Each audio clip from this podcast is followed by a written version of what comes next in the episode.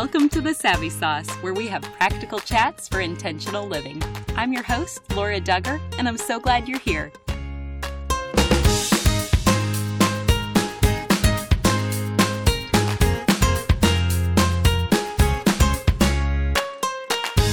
Today's message is not intended for little ears. We'll be discussing some adult themes, and I want you to be aware before you listen to this message. I'm so excited for our new sponsor, Richmont Graduate University. This is where I received my master's degree, and I have nothing but positive things to say about them. If you've never heard of Richmont, Richmont Graduate University is a faith based nonprofit institution, and they have campuses in Atlanta, Georgia, and Chattanooga, Tennessee. Richmont provides fully accredited graduate level training through its School of Counseling and School of Ministry programs. Richmont also has a network of counseling centers, and in 2018, they completed over 25,000 sessions. To learn more about Richmont master's degree programs and counseling services, visit richmont.edu. Today, we get to hear from Dr. Douglas Rosenau. He is a certified sex therapist and a successful author. After listening to nearly 60,000 hours of stories, he still enjoys joining new clients in their own unique journey with care and acceptance. Today, we're going to talk about natural aphrodisiacs in marriage. Dr. Doug shares many stories to portray how couples can be playful with each other and enjoy the adventure and gift of sexuality as God intended. Here's our chat. Welcome back today, Dr. Doug. Thank you, Laura. It's so good to have you with us again. And for those who haven't heard our original chat, do you mind just telling us a bit about yourself? Sure. Well, I am a missionary kid and so I was actually born in Africa and grew up there and went to seminary. And I think my parents were kind of happy about that because I might go back to Africa, I think was some of their thinking, but also ministry is good. And then I, uh, I decided I really wanted, God was leading me more into counseling, being a therapist and being a counselor. So I was working on a master's and a doctorate at Northern Illinois University in counseling. And one of my friends went and took a sex therapy class at Loyola Med School. And so God really just laid on my heart to be a voice for healthy sexuality, especially within the Christian client population, um, people of faith.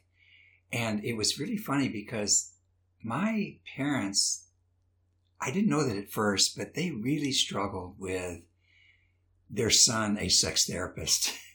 it, it just didn't seem like that seemed a really oxymoron. Christian sex therapist that did not seem to go together at all. Sure. but but over time they you know some of their friends came and said you must be proud of your son because he's working in a very difficult and important area. And they became proud of me over time and actually were passing my books out before they passed away and so on. So but it's been an interesting journey of really being a pioneer. I mean i, say i don't say that lightly but of, of being you know, doing this in the 70s and especially the 80s and 90s and trying to sort through and really having coming again from a really Christian value system and, and perspective and trying to help people of faith say sex is good. Mm-hmm. We can deal with it better. You've done a great job and contributed so much to the field, which we're very grateful to you.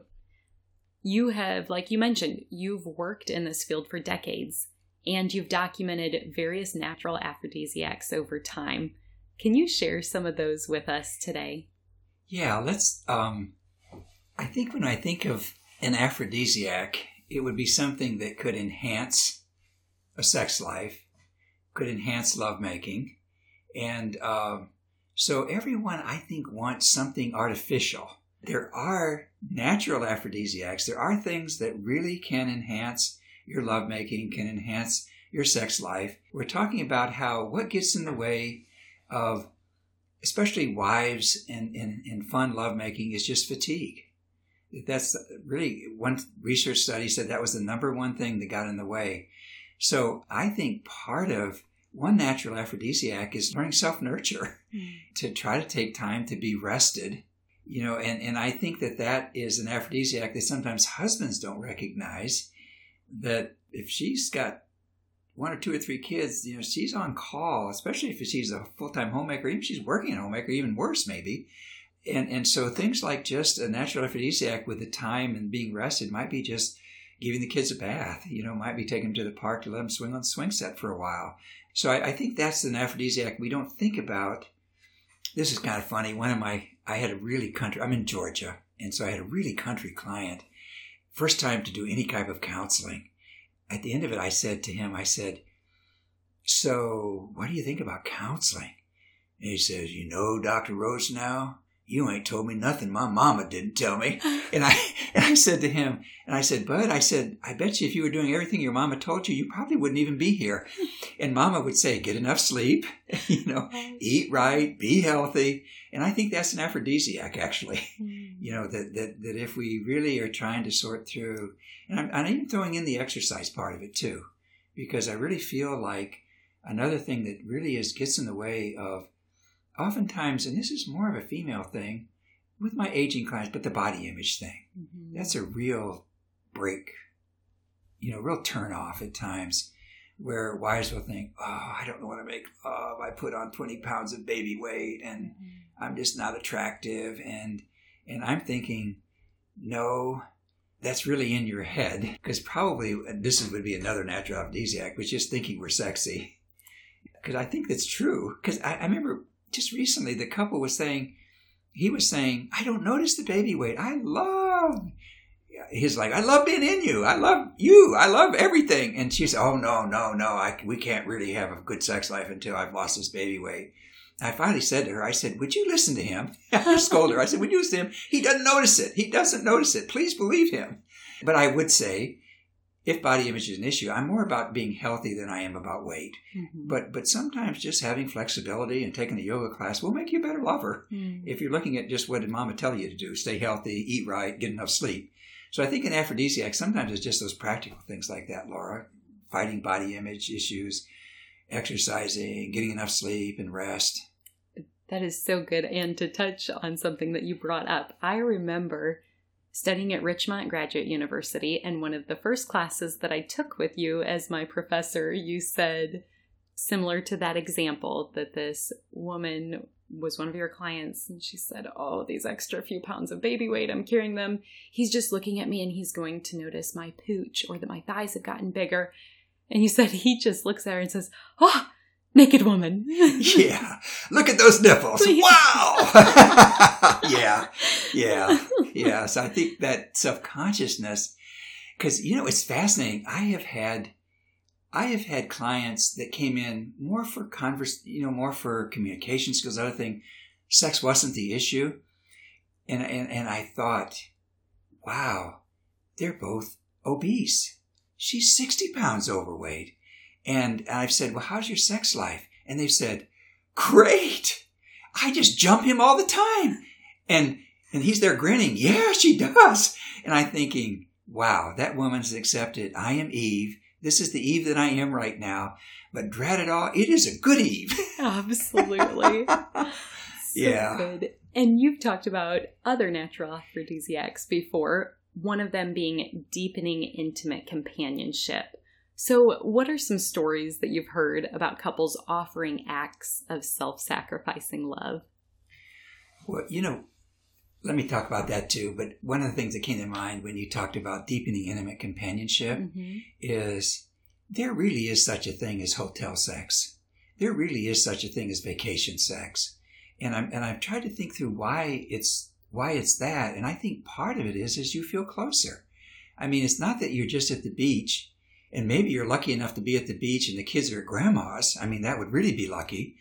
But it, but it's that, that you're spending that much time together and just having fun together. And so I think that, I think that this really is an aphrodisiac of taking time to be close and, and really.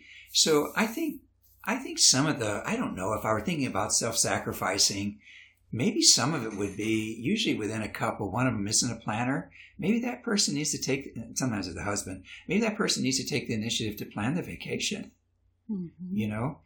It is interesting how the self-sacrifice of well let me give you an example. So couples will sometimes I'll, I'll get them to say give me your favorite script of what, what it would look like for good lovemaking.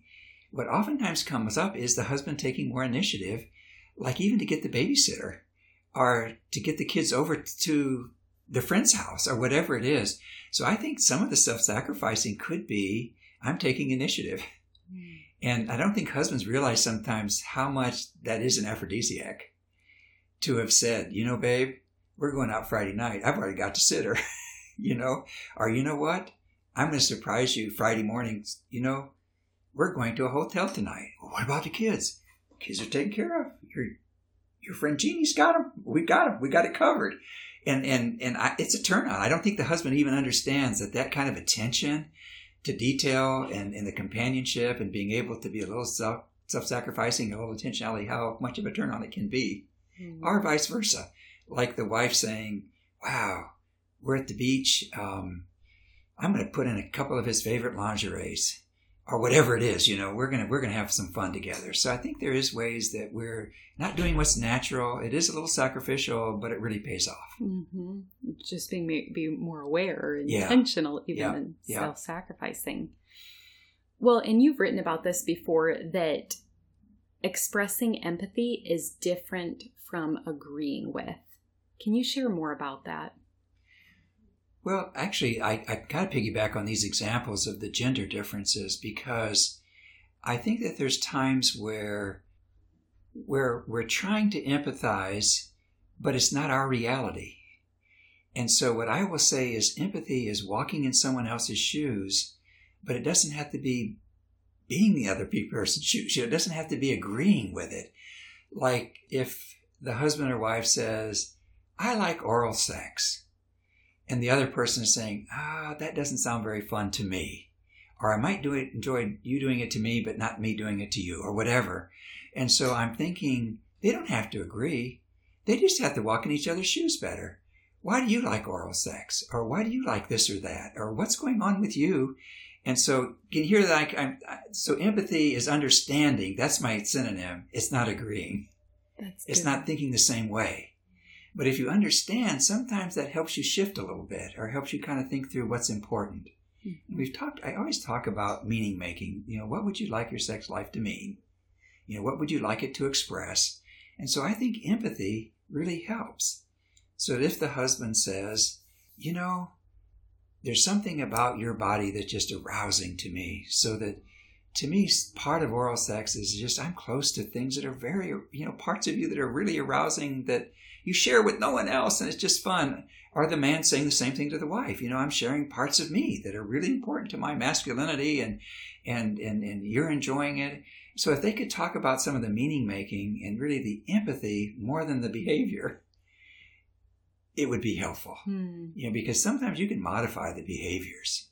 One one wife was saying to me, you know, I know he likes oral sex and and and she says, but there's just some part of that that that I don't know. I'm, I'm really a neat freak and I'm really OCD about stuff. And, and I says, well, can you just play with his penis? You know, I mean, just to enjoy that part of masculinity that he finds very important and kind of defining who he is at times, more so than, than, than should be. And, uh, and, and she said, oh, I do that. We have fun and I'm, I'm comfortable with that. She says, I sometimes even kiss it. I said, well, you know, I think you're doing all he needs. I said, maybe, maybe if you could just keep playing with it and kiss it. So I'm trying to help them understand more empathetic than agreeing. And with the empathy, then maybe finding behaviors that work, but not getting all caught up in the behavior rather than really trying to hear what's really being desired or needed. Yes, getting to the heart yeah, of it. Yeah, yeah. That Which is an aphrodisiac, I think, to be able to talk like that and be able to, to hear each other's reality and to not judge it, but just understand it, not agree with it or think, well, that's not something I'm going to do, but but just trying to understand it better. Mm-hmm. Certainly. And we're just going to go through. You have a list of these, so let's talk about a few more. Okay. One of them is focusing in the moment and being sexually mindful. So, what are some ways women have told you that they're able to bring their minds into the bedroom? Well, I think I, you know, it's kind of fascinating, Laura. You know, we're both therapists, so we're there's just a huge kick right now. Huge everything's on mindfulness. there's just so much being written and, and, and talked about with mindfulness, and then we're getting into kind of a debate: is mindfulness Eastern? Is it Buddhism or is it Christian? And I think it's just a good trade. I don't think we can assign it to a religious faith per se or, or because it, it really is that idea. Like one of the Christian fathers said that there's a sacrament of the present moment. I like that. That this moment, this moment of lovemaking is sacred. Could you please forget about the clothes being in the dryer? you know, so I think with wives especially, and this is actually brain chems, brain because wives, their left and right hemisphere has a greater connection, and so they can multitask easier, and they can be distracted easier too. So I think that there's kind of two levels of mindfulness. I think with, especially with women, with wives, one level of mindfulness is, is just truly getting themselves into the bedroom with privacy, with connection, with, and then I think the second level of mindfulness is really tuning into their bodies and allowing the feelings to be there in just pleasurable, meaningful, arousing ways. So I think both of those, mindfulness oftentimes talks about spotlighting the senses and, and really focusing the senses. So I think that it, that a general level of mindfulness is just being present.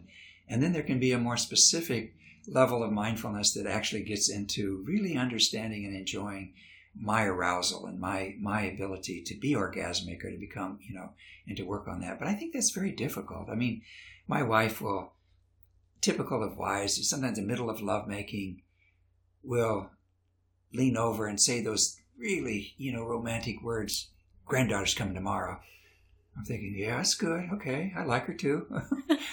but she's thinking about things she hasn't gotten done yet, and uh, mm. I'm thinking about, wow, this is fun.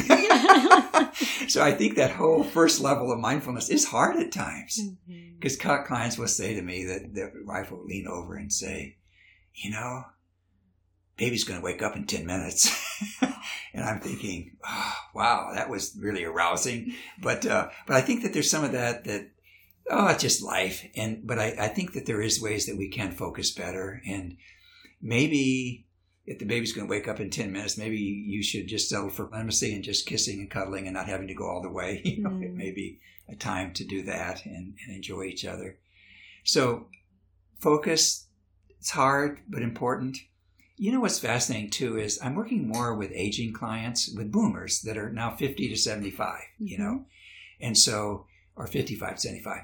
And, and as men grow older, testosterone's lower, they have to learn to focus better. And so mindfulness to me, for a guy who's 68, is going to be a quest also. You know, lessening distractions and being able to really be there mentally and then really focus and allow the arousal to be there. Mm-hmm. So I think I think there's differing populations like women and their multitasking ability and their distractibility are aging that this mindfulness is really an important aphrodisiac, being able to focus and be really present. And there's hope because it's a learned skill, so you yeah. can grow in that. Oh, yeah. That's encouraging. Yeah.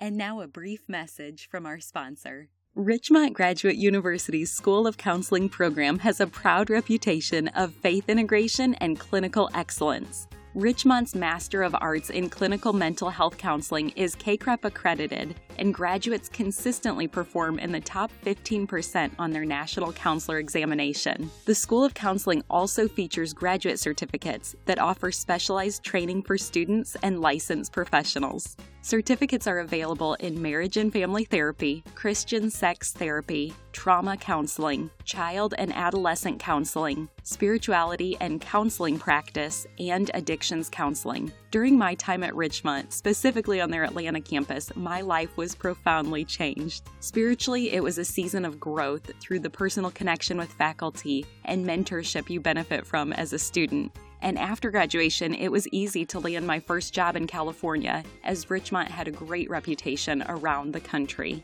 With campuses in Atlanta, Chattanooga, and online, Richmont is known for its distinguished faculty and unparalleled in field training. The university enjoys a rich heritage beginning back in 1933. You can learn more about Richmont by visiting richmont.edu. That's R I C H M O N T.edu. If you live in the Chattanooga or Atlanta areas, you can also visit Richmont at an upcoming preview day to learn more about their master's programs, connect with their faculty, and tour their campus. Thanks for your sponsorship. What about another one that you've talked about is developing romance, adventure, and sensual variety. What are some ways that couples can explore individual inspirations? You know, one just little way that would be easy is planning sexual surprises. I think that's a way to get variety and romance and to keep that lover, that flirtatious, I like you, but I'm not only your roommate and your parenting partner, I'm your lover. You know, you are important to me. So I, I think that trying to plan sexual surprises, and it's always fascinating to me when I give that assignment to clients, how creative they can be. One of them, it was Christmas time, and so her husband was out jogging. The kids were gone that night, so she made up this palette with only the Christmas tree lights, and she had on next to nothing lingerie. And when he came in the door, she was on there underneath it, like his Christmas gift. so yeah, it was fun. It was, it, so I see a lot of different things like that that are just just surprises that are playful at times or are sometimes just thoughtful like getting the babysitter. So reason I thought about that with surprise is that I have had wives at times have the kids gone and truly meet their husband at the door naked. I mean, you know, behind the door so the neighbors didn't see. But I'm thinking there's all kinds of things that are just surprising that we can do that keeps the flirtation and, and that sense of romance. I think also when you look at romance that I get convicted all the time as being a therapist because I'll suggest things to my clients. Like I had one husband, I said, When's the last time you got her flowers? He said, It's been a long time. That very week, my wife said, You hadn't got me flowers in a long time. Oh, and I thought, Here I am coaching romance, and I am not very romantic. so, like one of my clients, he was going to be out of town. So he just put little notes all over. And when he called her, he said, Go look in the you know, in the spice closet and look in the cookie jar or go look in whatever. And so he was i thought oh sometimes i get i get angry at husbands that set such a good example it makes me feel shamed you know like where are my notes so i think there's a lot of things that we could do that are surprises that are thoughtful that are romantic that really keep the buzz alive you know keep that that energy going I love that. And you always use the word playful. And that is so playful. It keeps it fun and energizing. Yeah. Another aphrodisiac that you talk about is indulging in uninhibited feelings. So, what do you see as some roadblocks to couples being able to be playful with one another? You know, some of these things I've thought about so long, but I think with this one, it's the inability to be childlike. It's really fascinating to me that the great wisdom teacher Jesus said, if you really want to understand heaven, the kingdom of heaven, God, study little children. And, and I've really thought about that so much over the years that part of really expressing feelings is being childlike. I think of little kids, how excited they get about, they anticipate better than we do. We've, we've gotten jaded as adults. And so they can get excited for two hours over an ice cream cone. And, and then I think about little children, how curious they are. I mean, they just run around naked and don't know they're naked. so I'm thinking, what do we do to really express feelings? I think part of it is learning to be childlike again, to squeal, to, you know, to really express those feelings and, and to have more of them and to be uninhibited around the feelings. So here's a, here's an exercise I sometimes give my clients. I'll say, I'm in Atlanta, Georgia, so we're near a, a amusement park called Six Flags. And Six Flags has like 10, 12 different roller coasters. So I'll say to them, I want you to go to Six Flags and just you and your wife spend a Saturday at Six Flags. If you have to take the kids, okay, but but I want you to ride on about you know five or six or eight of the roller coasters. I want you to squeal and laugh and throw your hands up and ride in the back car, which bumps you more, and just really have fun and be childlike again. And I say, oh, I think we could do that. That'd be hard. I think we could do that. But here, here's really, I said, no, no, no, no. That's not my assignment. My assignment is I want you to bring all those feelings back to your bedroom and I want you to squeal and laugh and feel like you're on the last car and just really have fun and anticipate, just like a roller coaster. And it's hard for, as adults to be that playful and to be that uninhibited with feelings. We just get our feelings kind of, especially men, but but women too. We just, you know, big boys don't cry, and you know, when we kind of push the feelings back and we don't get as excited. And because I sometimes will say, "Do you groan or squeal?" And I think for a healthy sex life, you've got to learn to express feelings Definitely. And that gives such a good picture to understand, yeah. bring it down to a different level. Are you aware of our newly launched Patreon? If you want an opportunity to access additional podcasts and other freebies, please check out our website, thesavvysauce.com, and click on our Patreon tab. For as little as $2 per month, you can unlock some of these freebies as you support our work at The Savvy Sauce. If you want to keep listening for free, we totally understand, and we simply ask that you share this episode with a friend. It should take you less than 10 seconds, and this grassroots approach is the best way to spread the Savvy Sauce throughout the world. Each one of you plays an important part. Thanks for participating. We've got a few more that you've mentioned. You talk about creating spontaneous structure. And so, breaking that down, how do couples negotiate or compromise to find a healthy rhythm for how often is good for them to connect sexually? I purposely put what seems like an oxymoron spontaneous and structure. Those don't go together really, but I'm putting them deliberately together because I will say to couples, especially if they have two or three kids, I'll say, you probably have in a week maybe four optimal times when you could actually have sex. So, are we going to camp on spontaneity? Or are we going to camp on optimal times? So I really feel like couples' sex lives really suffer because they don't they don't structure enough and they don't realize that you can't be spontaneous anymore. You're going to have to be structured and it's so pleasing to me like couples that make a time sacred. I was working with a couple young couples and they knew that I didn't they were in the same small group in their church, same small group and they knew I never shared anything.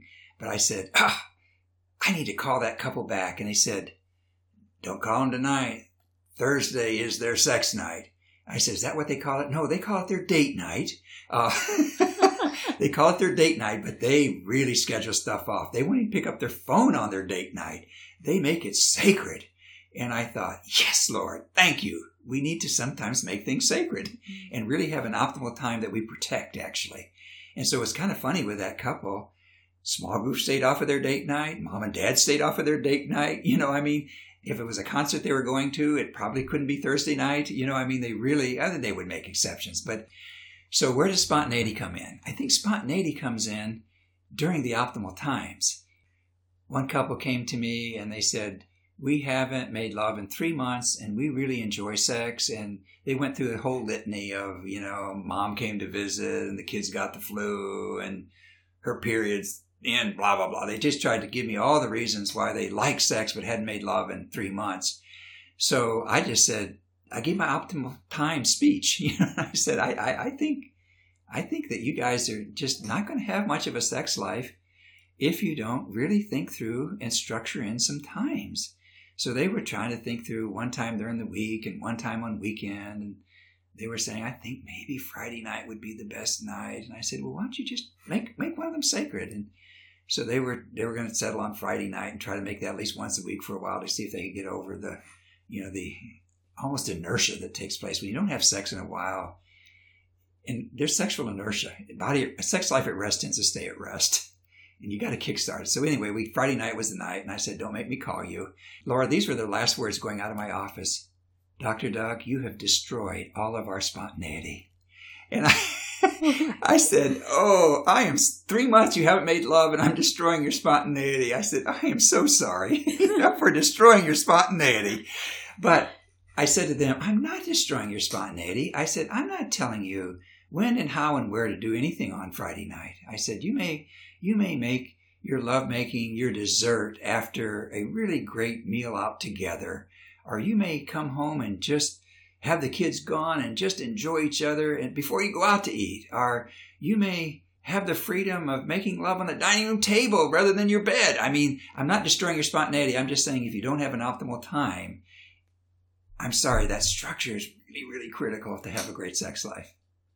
It's so good. Because I don't work with any couples that aren't busy. Even if they don't have children, they're way too busy to have a great sex life unless they really plan some. Yes, I think that's crucial to hear. That's really good and practical. And let's hit on one more that you say it's communicating before, during, and after lovemaking. If couples are looking for a way to communicate today, what is one follow up discussion question that you recommend they ask each other? to me, what's really important with the communicating is I'm actually wanting them to try to think through how they can communicate more about lovemaking and during lovemaking. So I'm really, Laura, what I would want them to really sort on would be what how do you communicate about sex before lovemaking? How do you flirt? How do you initiate? How do you tease? How do you really do some anticipation and build up? And so I think things like tonight's the night texting and not to her boss, but to his, you know, and, and just being able to to have that kind of anticipation and build up. So that would be applying it especially to lovemaking before. And I think during lovemaking is really important. I don't think couples communicate enough during lovemaking. Like one example that I have, and I thought this was so touching, was one of my clients had been really severely sexually abused and traumatized. And so she got triggered a lot during their lovemaking. And she says, You know what really keeps me in the present and keeps me with my husband and my lover? I said, What? When he talks to me. And she said, He'll just talk, and it's not always sexy, Doug. It's sometimes just, Oh, I enjoy you, or isn't this fun? And oh, I'm looking forward to the weekend and being with you. And and she said, just his voice keeps me present. So I think we really lose at times some of the some of the fun that we can have by not talking more. This was this was just really keeping her present and really involved. But I think it's also an aphrodisiac to be able to just spontaneously say, "Wow, that's great." I was doing a marriage conference somewhat recently, actually last Friday, and so we were talking about this talking during lovemaking because I think it's a real aphrodisiacs and and they were saying, "Wow, so you do?" And they said, "Sometimes we do." And I said, "I pray during lovemaking." They said, "No." and, uh, and and and I said, "Yeah." I said, I said, sometimes I have just been praying, Lord, thank you for her vagina. Thank you for sex. Thank you. This is such a meaningful way to feel connected and feel one flesh. And I'm just enjoying this so much. Thank you. Thank you. And they were just laughing. And then one of the guy, one of the young husbands in the thing said, well, I actually pray too. Oh Lord, please let me last, you know? I said, well, that's a good prayer too, bud. so I think during the communicating and the enjoying and the talking and, and just really sharing I think that's important. And then the after is just kind of the afterglow of really saying, oh, that was meaningful. Wow, I enjoyed this or whatever. So I think that there's that communicating that couples can do that really gives them um, just that intimate connecting that they want, you know, that meaning making that, that this is fun, this is affectionate, this is really, you know, something I do with no one else. So I think the talking we don't do enough of. That's so good. And if somebody is local here in Atlanta and they want to meet with you or schedule an appointment to learn more about these things or improve their sex life, where would you direct them to go? Well, where you went to graduate school, Richmont Graduate University, we have a sex therapy track. So actually, Atlanta really is blessed with a lot of sex therapists, but they could call me, Doug Rosenau, R O S E N A U. The, the nonprofit that, that I work with and help found is called Sexual Wholeness and we're just working on our website now, but we have a good sexualwholeness.com, one word, sexualwholeness.com, and we have a list of sex therapists there. We have a our, our certifying board is called the American Board of Christian Sex Therapists. And so we, we have up there our associate and certified people around the country. So that would be another resource that they could have, sexualwholeness.com, and could go there and they could find resources perhaps in their state at least that could that could be helpful for them. That's great. And then additionally, you've also published quite a few books. Could you just share a little bit about those so somebody sure. who isn't local here could still go to Amazon and find one of these if they wanted to learn more about these topics? Okay. Well, one of them one of them is called Total Intimacy, and I talk about the colors of intimacy and and just how to build a better sex life that's maybe stale or maybe trauma through an affair or other things or sexual abuse. So it really is a good book for husbands and wives and a lot of a lot of good discussion questions and practical advice, total intimacy, just 100 pages. And then I also have written a book called A Celebration of Sex, and that's kind of my big manual that's been out since '94, and it's second edition. I'm thinking of a third edition, and and it's uh, I always tell people with when you get a 400 page manual, it's only uh, they should bump the price, but it's only like eighteen bucks, which is pretty amazing in today's. It should be twenty six, but that's okay. Uh, so I think Celebration of Sex would be one that would be worth buying, even if it's for a couple chapters in it. You know, just just pick and choose body image or making love during the children years or whatever. You know, the world's greatest lover, which is more about attitude than it is about technique. So that would be, and then I've spun off from celebration of sex, a celebration of sex after 50 for aging. Then I have a celebration of sex for newlyweds, which is just a little 135 page book that kind of condenses some of the bigger concepts in a celebration of sex. That's so great. Yep. And there's one that you're working on currently that we can be looking out for a revised edition for singles. Could you tell right. us about that? Yeah, I just really feel like singles are neglected. And so often in my Christian background, we, we say to wait, but we never say why we're disciplining genital sexuality and why we feel like genital sexuality should be more, it can only be really fully expressed in the trusting, committed relationship of marriage. And so it's called Soul Virgins, and I'm, I'm going to re, rework it some, but it's, it's the idea of a bigger picture is not what you're not doing, it's how can God call you to be sexually whole as a person? How can God help you embrace horny? That's a big word in my book. You need to embrace horny. All of us have sexual desire and arousal. It's what we choose to do with it that can affect us. It's not that we have them that's wrong. It's just how we choose to to steward them, to discipline them, really. So that that'll be a book. I would, yeah, if you have single friends and ones that are trying to make sense of sexuality. So now it's titled Soul Virgins, and soul in Scripture oftentimes is just the total personhood, a three dimensional body, mind, and heart personhood. So I'm trying to say your chastity is more than just what you don't do or do. It's your personhood. It's what you're trying to create, both single and married. Yeah. That's so good. Thank you for sharing about all of those. I know they will help a lot of people.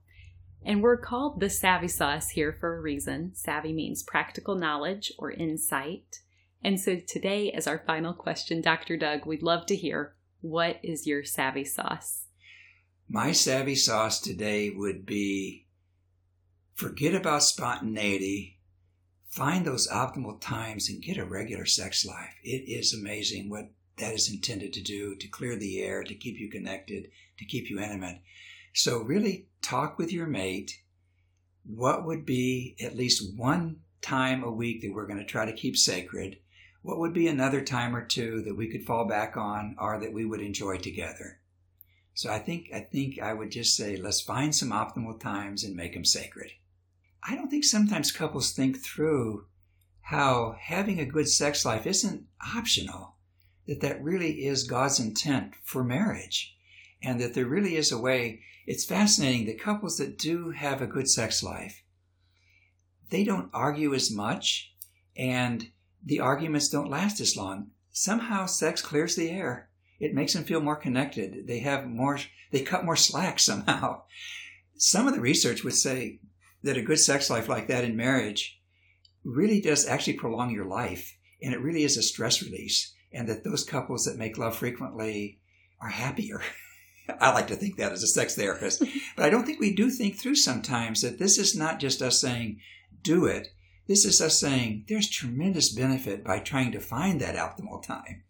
And that having regular connecting i don't think wives understand at times that making love to their husband more than anything else makes them feel an item. I think more than anything else makes them feel, because wives will sometimes say to me, why does he go around grinning for a day or two?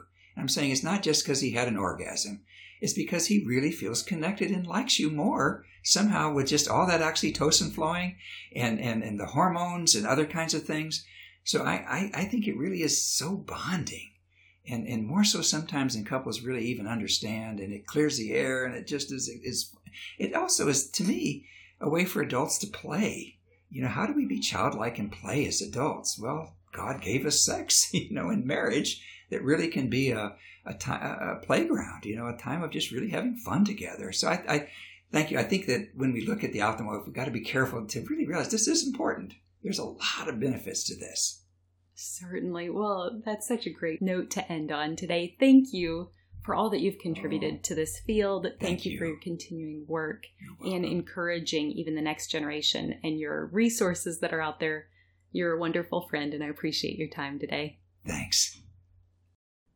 One more thing before you go. Have you heard the term gospel before? It simply means good news, and I want to share the best news with you. But it starts with the bad news. Every single one of us were born sinners, and God is perfect and holy, so he cannot be in the presence of sin. Therefore, we're separated from Him. This means there's absolutely no chance we can make it to heaven on our own. So, for you and for me, it means we deserve death and we can never pay back the sacrifice we owe to be saved. We need a Savior. But God loved us so much, He made a way for His only Son to willingly die in our place as the perfect substitute. This gives us hope of life forever in right relationship with Him. That is good news. Jesus lived the perfect life we could never live and died in our place for our sin. This was God's plan to make a way to reconcile with us so that God can look at us and see Jesus. We can be covered and justified through the work Jesus finished if we choose to receive what he has done for us. Romans 10:9 says that if you confess with your mouth Jesus is Lord and believe in your heart that God raised him from the dead, you will be saved.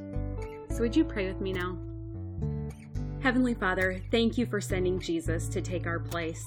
I pray someone today, right now, is touched and chooses to turn their life over to you. Will you clearly guide them and help them take their next step in faith to declare you as Lord of their life? We trust you to work and change the lives now for eternity. In Jesus' name we pray. Amen. If you prayed that prayer, you are declaring, Him for me, so me for Him.